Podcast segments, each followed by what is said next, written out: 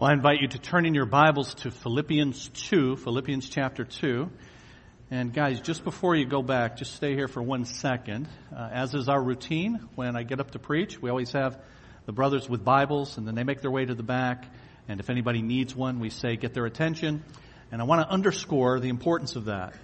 Because uh, from time to time when I'm preaching and I say, look at verse such and such, I see people who are not looking at anything.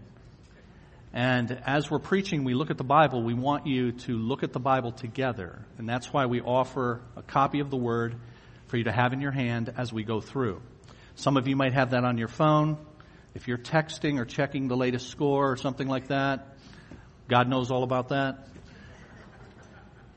So, but you need to have something that has scripture, the Bible itself, or you have it on your phone.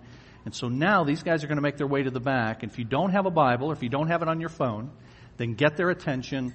And those Bibles are marked at the passage we're going to be considering, Philippians chapter 2. So thank you guys if you'll make your way to the back. Philippians chapter 2. We're going to be reading in verse 12, Philippians chapter 2.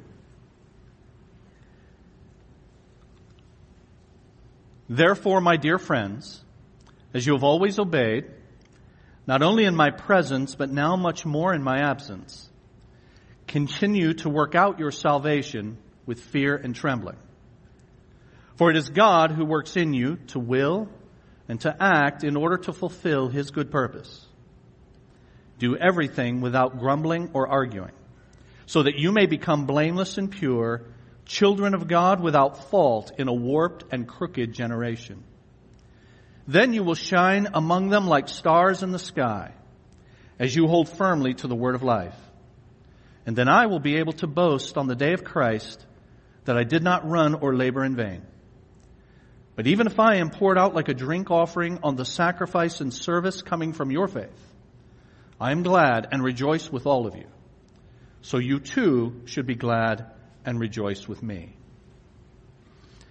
Now, in order to understand that passage, we need to know what is meant by one of its key phrases, a key phrase in verse 12, work out your salvation.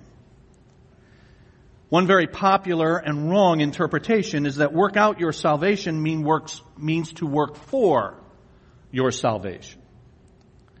It's a sad fact that the vast majority of even professing Christianity believes that we go to heaven because of what we do.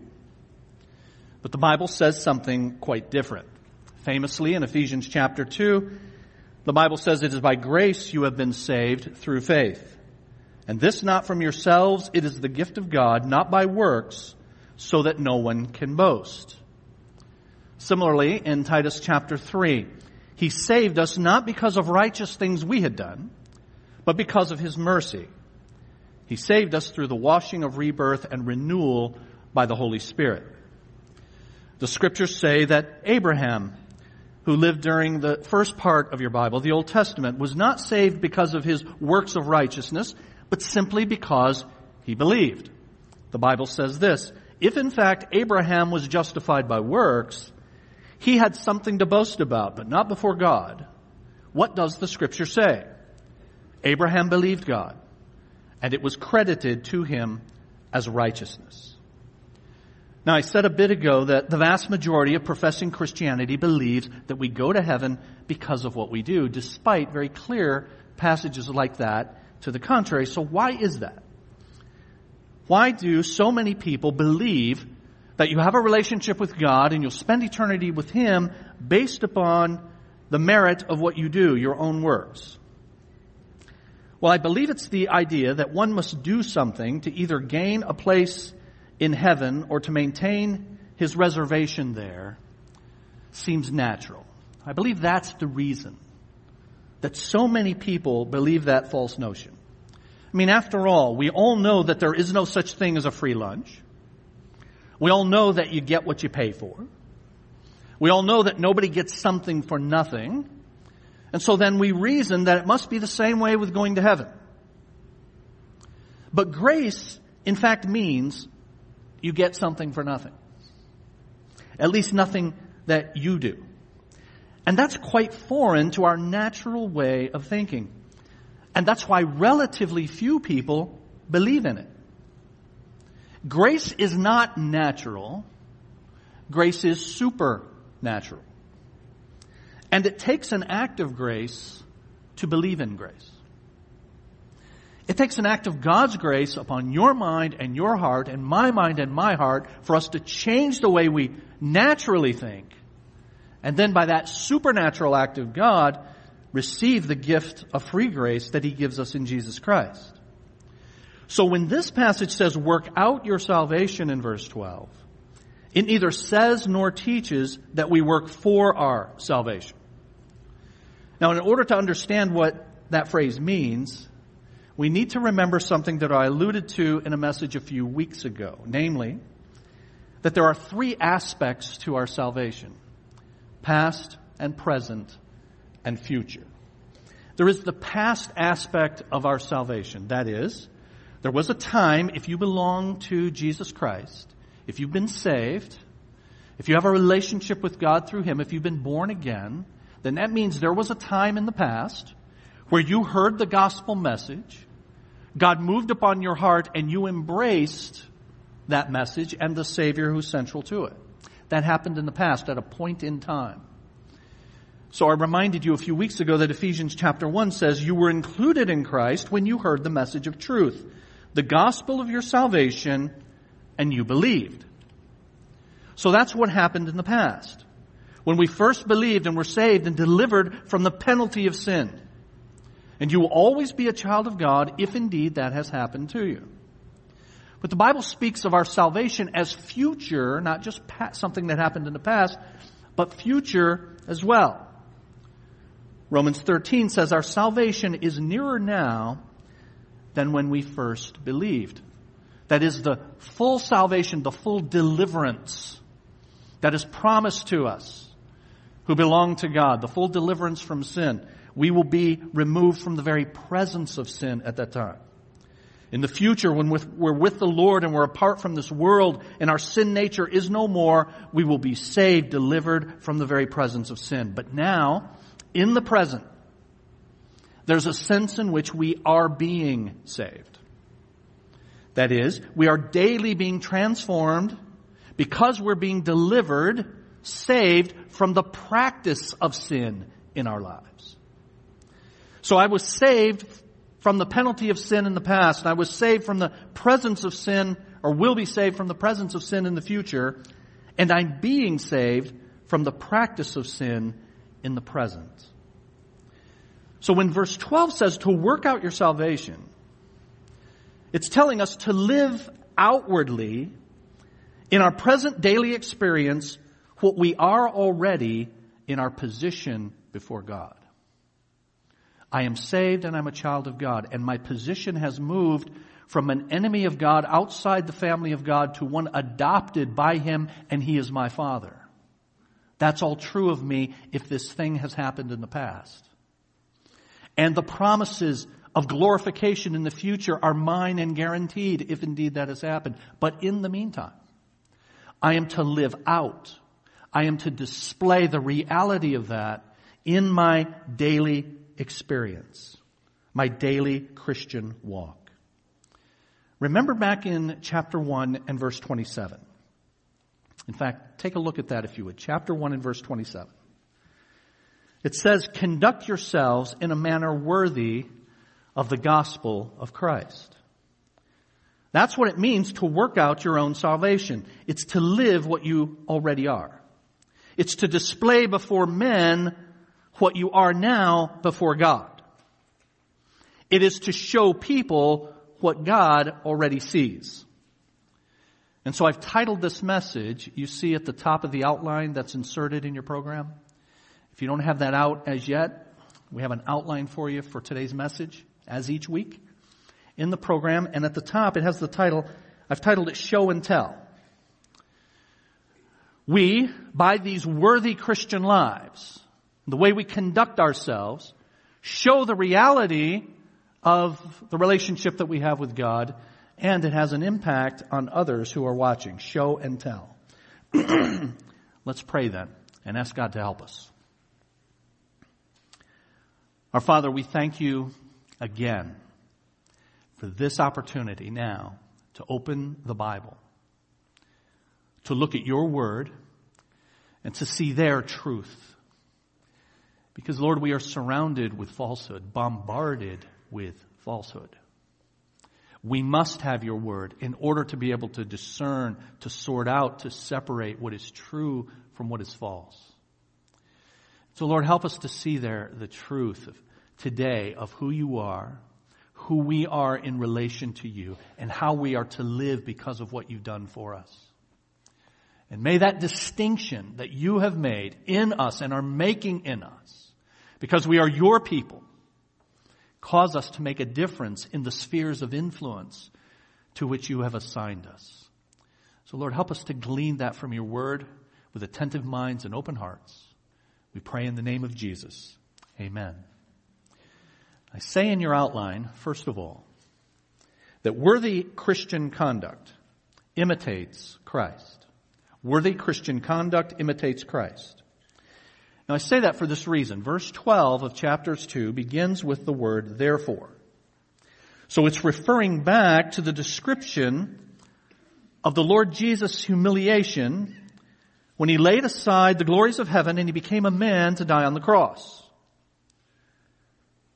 This command to us in verse 12 to live obedient lives is based on the example that was set by the Lord Jesus, who was, according to verse 8, and we saw this a few weeks ago in verse 8. Obedient to death, even death on a cross. Therefore, because he obeyed, therefore this is what you're to do. As you have always obeyed, now continue to work out your salvation.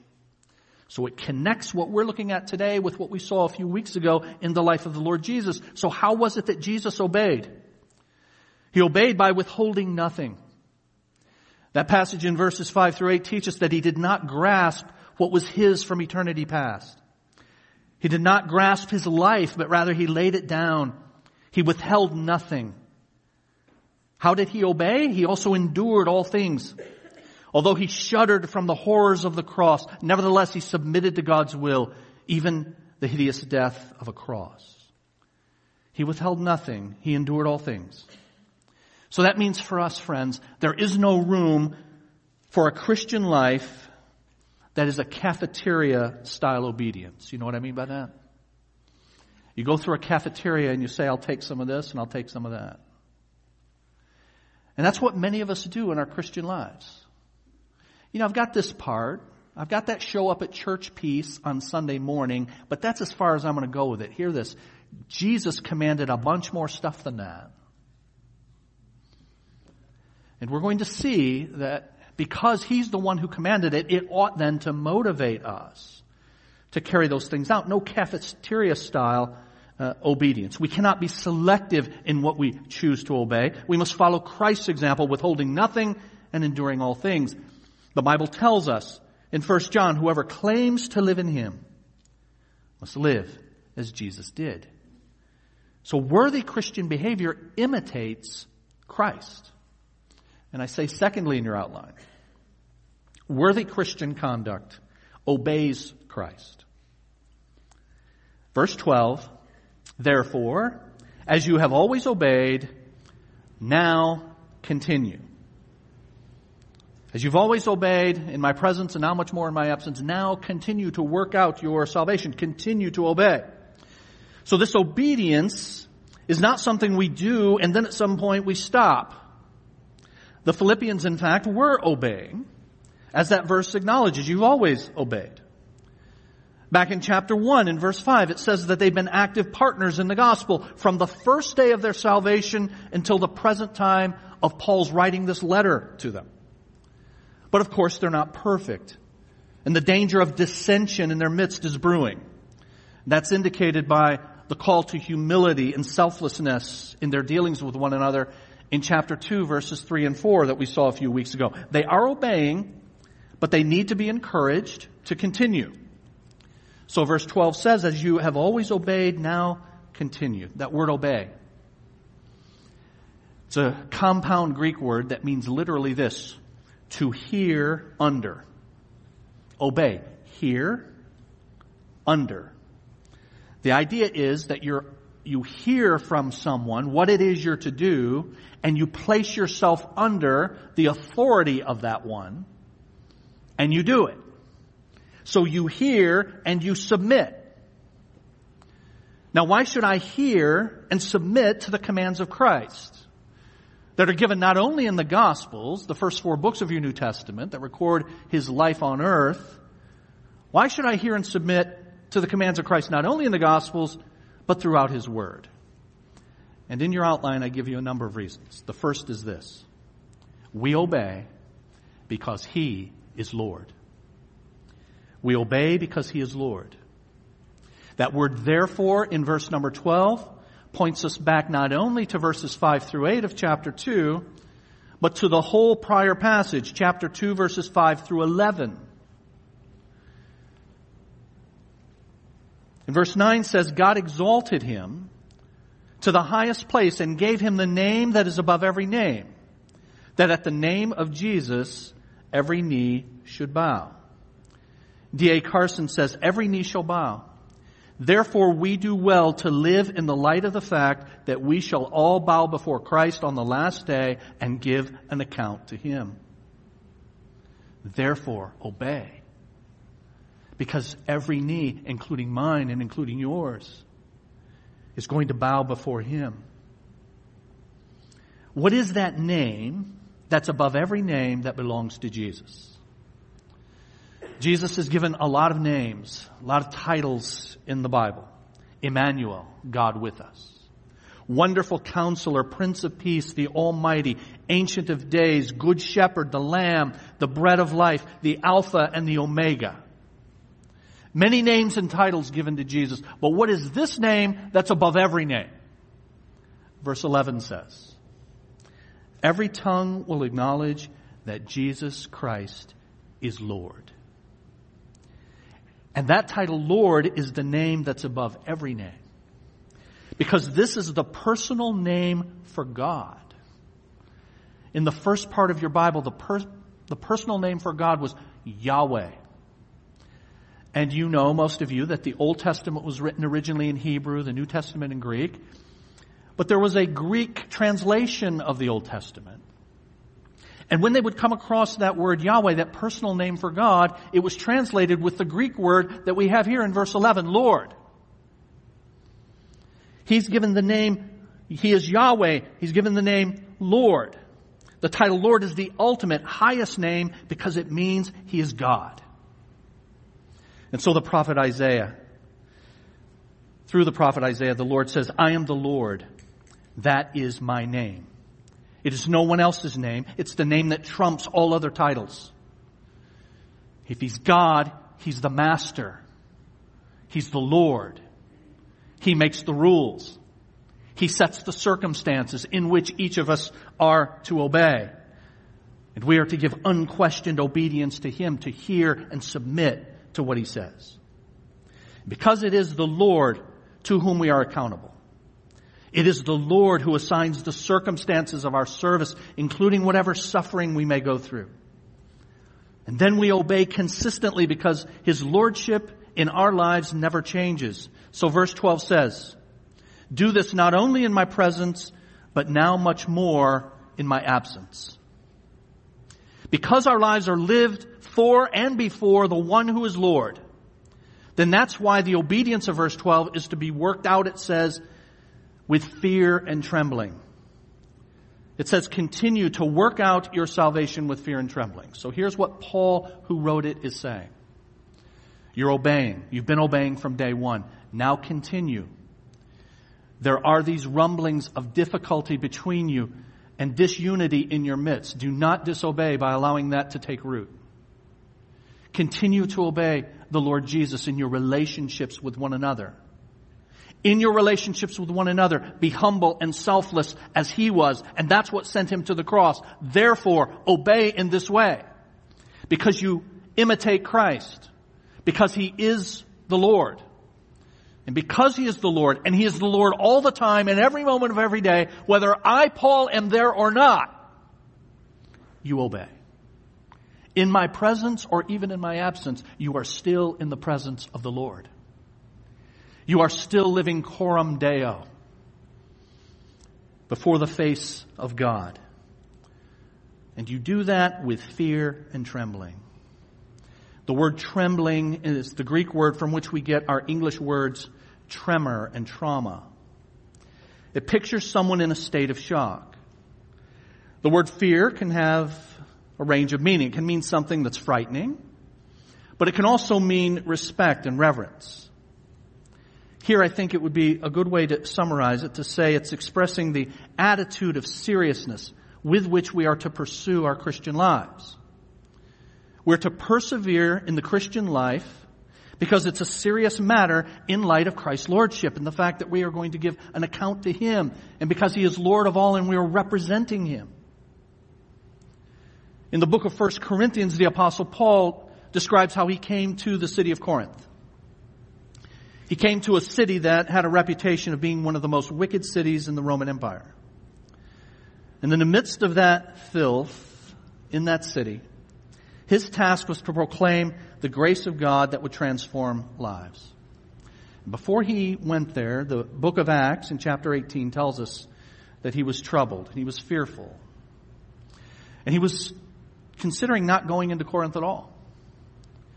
And Acts chapter 18 tells us that the Lord appeared to him and said, Go to that city, Paul.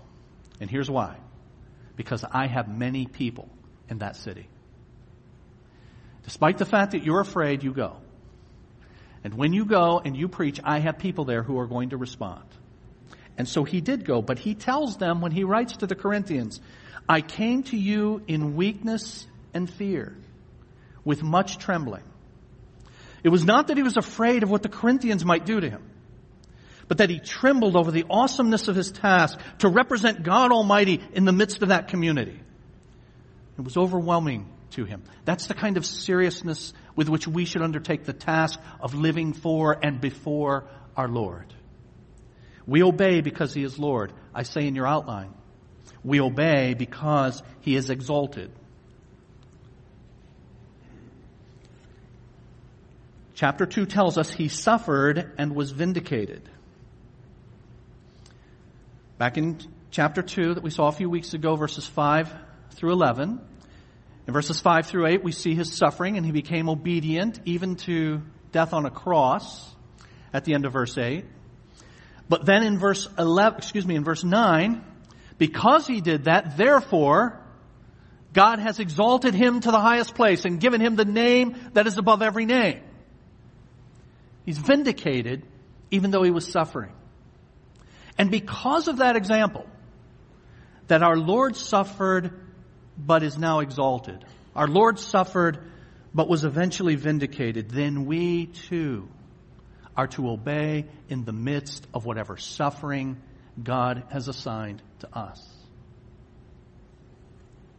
He suffered and was vindicated, and we will be vindicated in our obedience even when that obedience calls us to suffering. The Bible says this numerous times.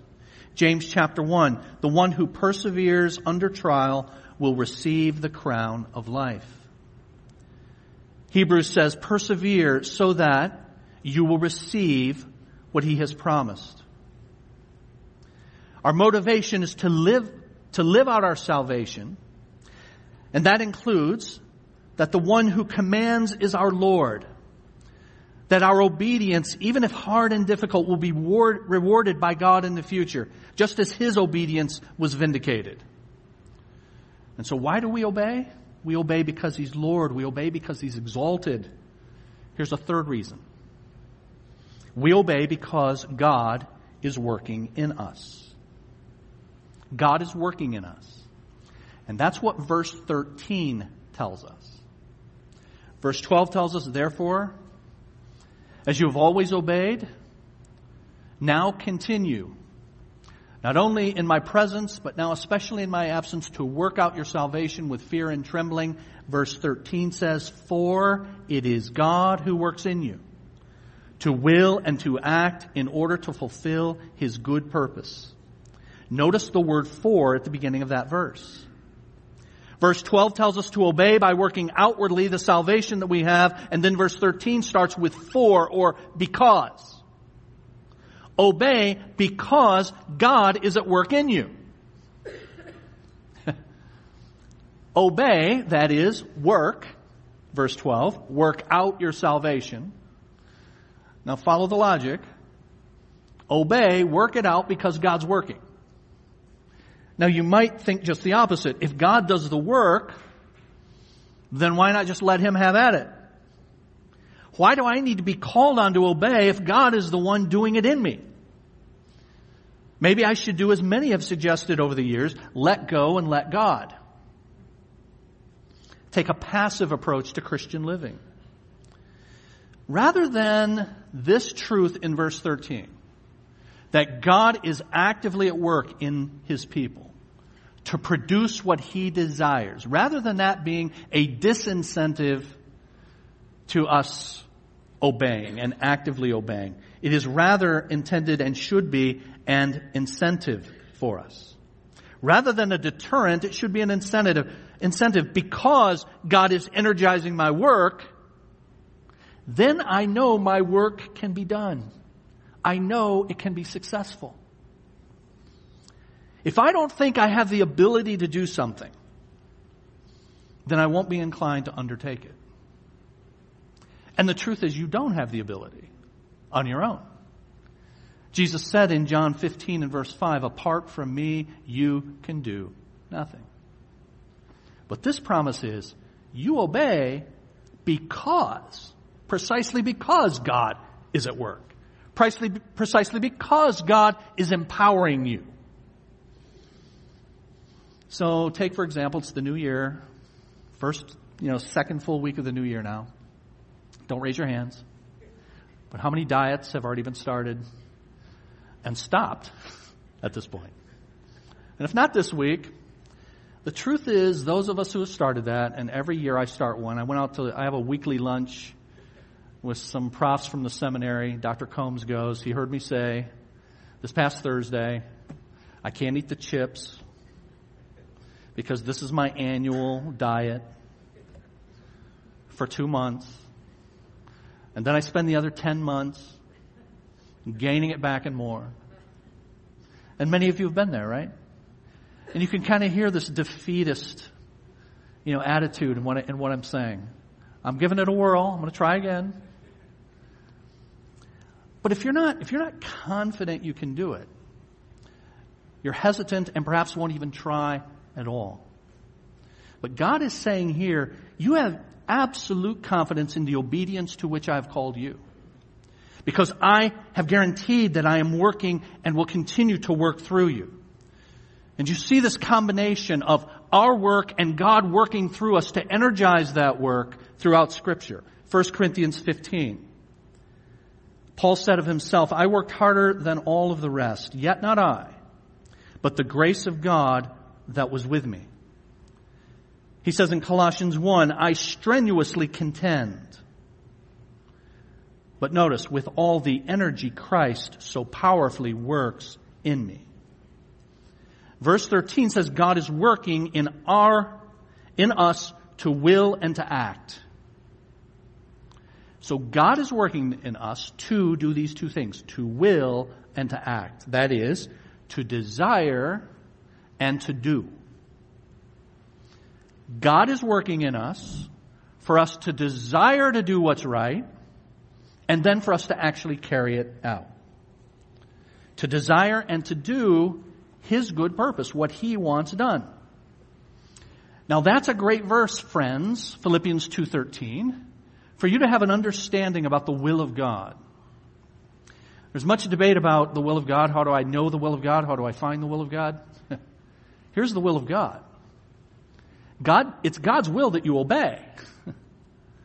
God has given you His moral will, that is the Bible. He's told you what He wants you to do. You commit to doing that, and He works in you to fulfill His will, simply as you obey what He says. So it's not this mystical thing that you gotta find. It's something you gotta read and then do and if you have His Holy Spirit, He works in you so that you do what He wants, giving us the desire and the ability to do the very things that he desires and wants. You see a similar dynamic in a prayer that Paul prayed for the Christians in a church in a city called Thessalonica, Second Thessalonians. He says, I pray this for you. We pray for you that our God may bring to fruition your every desire for goodness and your every deed prompted by faith. You see, God is the one who's doing that. God is the one who's creating those desires. God is the one who's prompting those, those deeds. And so if you're somebody who's obeying God, then it is proper, as Paul did there, to pray that those things will come to fruition. Because they are God's will. God's will is given to you in scripture. So this is obedience at the deepest level of our thoughts and the words then that come from them. If we are people who are aligning ourselves to obey God because of the example of Jesus, imitating Him, because He is Lord, because we know we'll be vindicated, whatever the circumstances of our obedience are, and knowing with confidence that God's at work in us, we commit ourselves to obey what God has said fully, completely, by His grace. And that'll show up at the radical root heart. And it'll come out in the mundane things like how you talk. Why do I say that? How you talk. Because notice verse 14. After all of this, here's what verse 14 says. Do everything without grumbling or arguing. Oh, yikes. I was all set to obey Jesus until you said that. But you see, that's why Paul says it. He wants them and He wants us to see that if we're going to obey Jesus, it means our hearts are giving to Him and out of the overflow of the heart, the mouth speaks, said Jesus. So it's going to show up in our words. It's going to show up in our actions. Do everything without grumbling or arguing. This grumbling is an expression of discontent rather than concern. You know the difference between an expression of discontent rather than concern because generally we find that grumbling is expressed to others rather than the parties involved. And it's always expressed without constructive suggestions for making the situation better. How often do we hear in all walks of life people saying, they, there's the tip off. So who are they? I don't know who they are, but they had better do something about this. What should they do? I don't know, but they better do something. And then we launch on a path of grumbling. Grumbling about our circumstances, grumbling about those circumstances that they're affected by others and what they've done or not done to us or for us. Discontent is always unfocused. It has no suggestions. It can identify problems but never solutions. Do everything without grumbling and the discontent that goes, that it manifests. Arguing as well. Do everything without arguing. Arguing is unnecessarily confrontational. Now notice I say unnecessarily. That is, there are times where it's necessary to confront. There's a word in your Bible, noutheteo is the Greek word. And it means this loving confrontation with the truth for the purpose of change. It's not you versus me, but rather it's you versus the truth in that confrontation. It always involves a lack of deference, does this arguing. It's always concerned with self-interest and self-promotion rather the interest of others, which verses 3 and 4 of chapter 2 told us should be our primary concern. So this obedience gets down to the level of our hearts and how those are manifests in our words. We obey because He's Lord, because He's exalted, because God is working in us and that shows up in our words and in our relationships.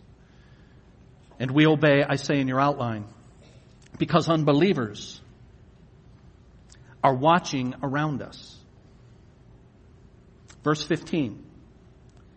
So that you may become blameless and pure, children of God, without fault in a warped and crooked generation, then you will shine among them like stars in the sky as you hold firmly to the word of life. Now notice it says, so that you may become, not so that you may be. There's a difference between being and becoming. It's the difference between position and practice. It's describing here what should be the direction of our lives. It's not giving us some false notion of perfection, but it is saying that we must be in the process of becoming, in the process of changing and growing. And notice the description of what it is we're to be becoming.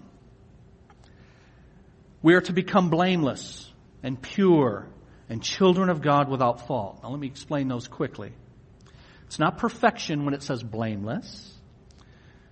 Rather, we're to be blameless in this sense. The word means freedom from censure. It envisions the outsider looking in and not having grounds for condemnation of your life. And so as an illustration, spiritually mature people are of good reputation with those that are outside the church. In fact, the Bible says that for church leaders. You can't be a leader in the church unless you have a good reputation with those who are outside the church. And that's why when a deacon is nominated at our church, we have some pastors, that, a couple of men in our church that we're looking to ordain as pastors later this year. And for all of that, we have a questionnaire that goes out based upon scriptural qualifications that goes out not only to people that have served with them in the church, but people that have served with them outside the church, unbelievers. Because we want to know that there is no cause for censure in the way they live, not only inside the church, but outside the church. We must also strive to be pure, it says. And the meaning of that word is unmixed. We must not willingly mix error with truth. This word was used to describe gold that was unmixed with alloy. We must not mix godliness with evil. This word was used in some context in a pharmaceutical setting. It was used to describe a drug that had not been mixed with other drugs. And in the mindset of the ancient world, that meant this drug was harmless. It was useful but harmless. It would not do damage.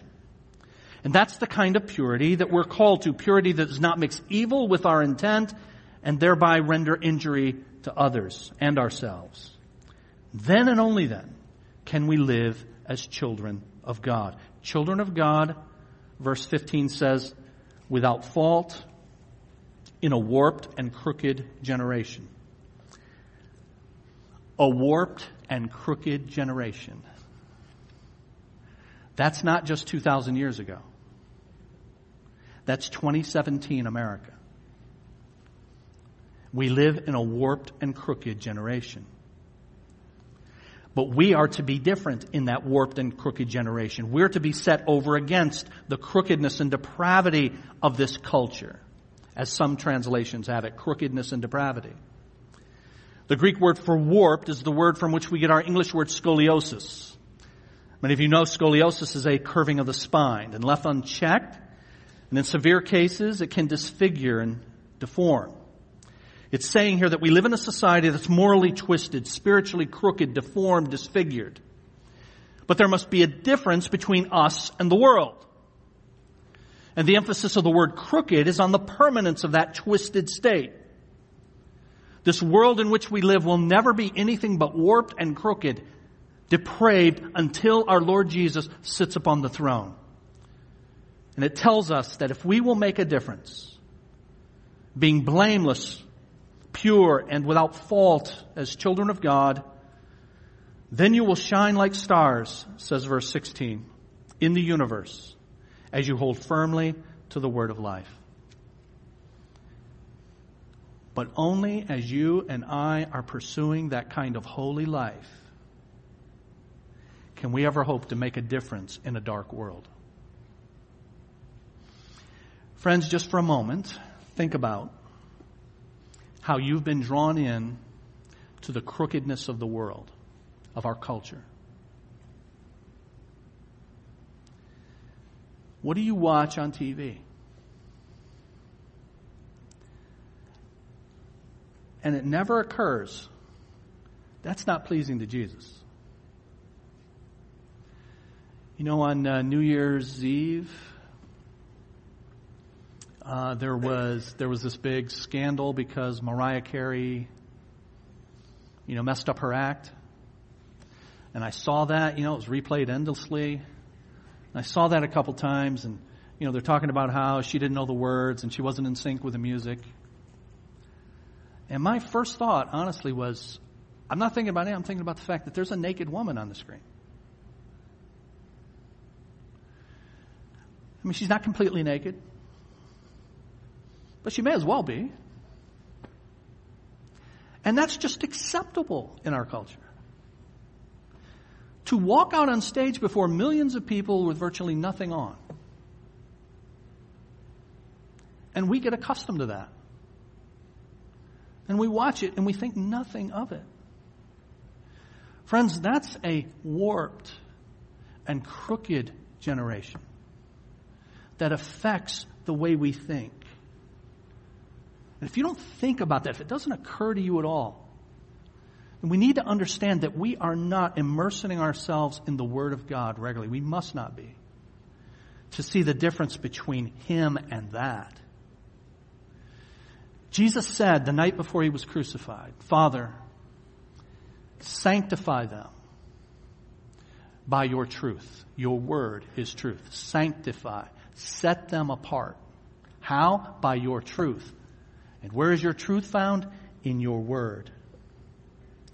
And then verse 16 says, You will shine like stars in the universe as you hold firmly to the word of life.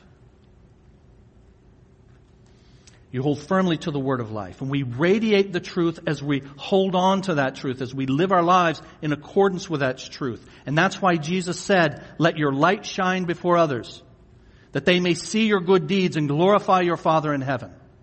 So we hold on to the word of truth and we live in accordance with it. But that also has then the idea that we hold out the word of God to those in the darkness of this world. As we live it, we proclaim it with our lives.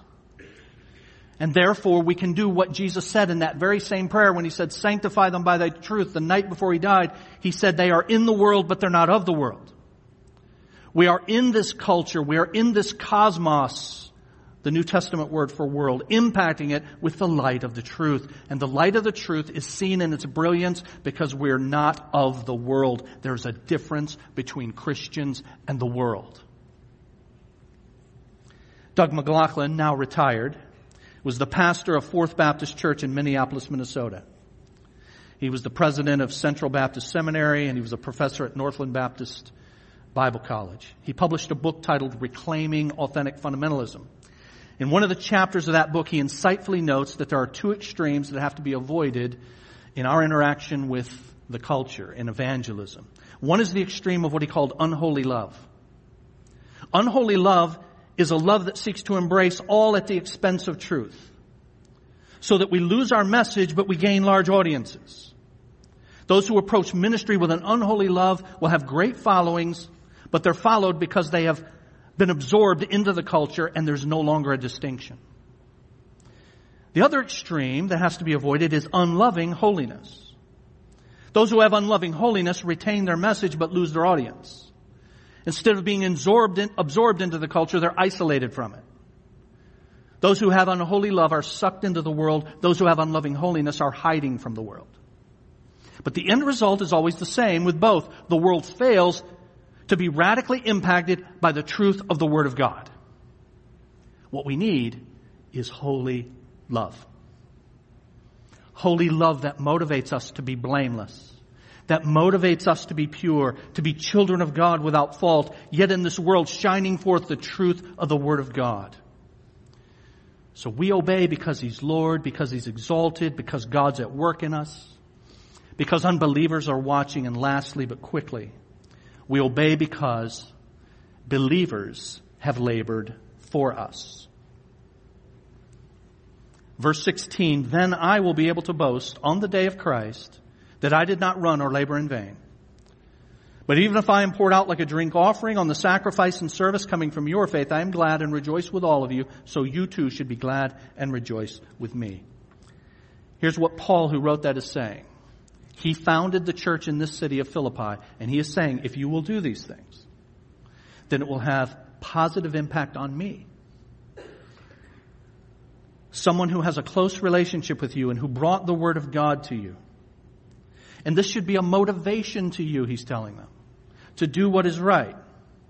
because of those like me, Paul and his associates, who have labored among you. In verse 2 of chapter 2, he asks them, make my joy complete by being like-minded, not having this disunity among you. To the Thessalonians, he said the same kind of thing. He said, what is our hope, our joy, or the crown in which we will glory? Is it not you? Indeed, you are our glory and joy. Do you see what he's saying here? He is saying that you have had people, in his case, Paul himself and, and uh, others, who have had impact on the, the Philippians. And that should be one among the many motivations for you to obey. In order for it not only to benefit you, not only because it's in obedience to the Lord, but because it will encourage those who have served among you. In ministry, I can tell you that you minister among people over a long period of time. And over a long period of time, it's amazing how many people flake off. How many people don't obey. I got to tell you how encouraging it is when you have people who embrace the truth and say, yes, that's what I want to do. And it stirs my heart and it, and it spurs you on to further, further good work for the Lord. That's why I'm, I'm convinced the writer of Hebrews said, make your leaders work a joy, not a burden. The best way you make the work of those who labor among you, your brothers and sisters, your leaders, whoever it may be, is by obeying and submitting to what the Word of God says. Here's your take home truth then. Christians have the ability. Why? Because God is at work in them. And they have the motivation. Imitating Christ. He is Lord. Having an impact on unbelievers, having an impact on believers. We have both the ability and the motivation to obey God. Let's pray together. Father, thank you for these moments to look at your word. Lord, we do believe that your word is truth. And it's by your word that we are sanctified, that we are set apart from the world. Thank you, Lord, for the blessed conviction that you bring upon those who belong to you so that we see that we are being moved into and absorbed into the culture. I pray that some of that conviction, Holy Spirit conviction has taken place today so that we see that we need to obey and that that obedience manifests itself radically at the root of our hearts and how we speak, grumbling or arguing and to the cafeteria style approach that so many of us take to our walk with you. Lord, we ask you to do your work in the hearts of your people this morning, work that only you can do. And as you do that, and as we apply it to our lives, then it will be you who gets the praise. And we pray this in the name of Jesus. Amen.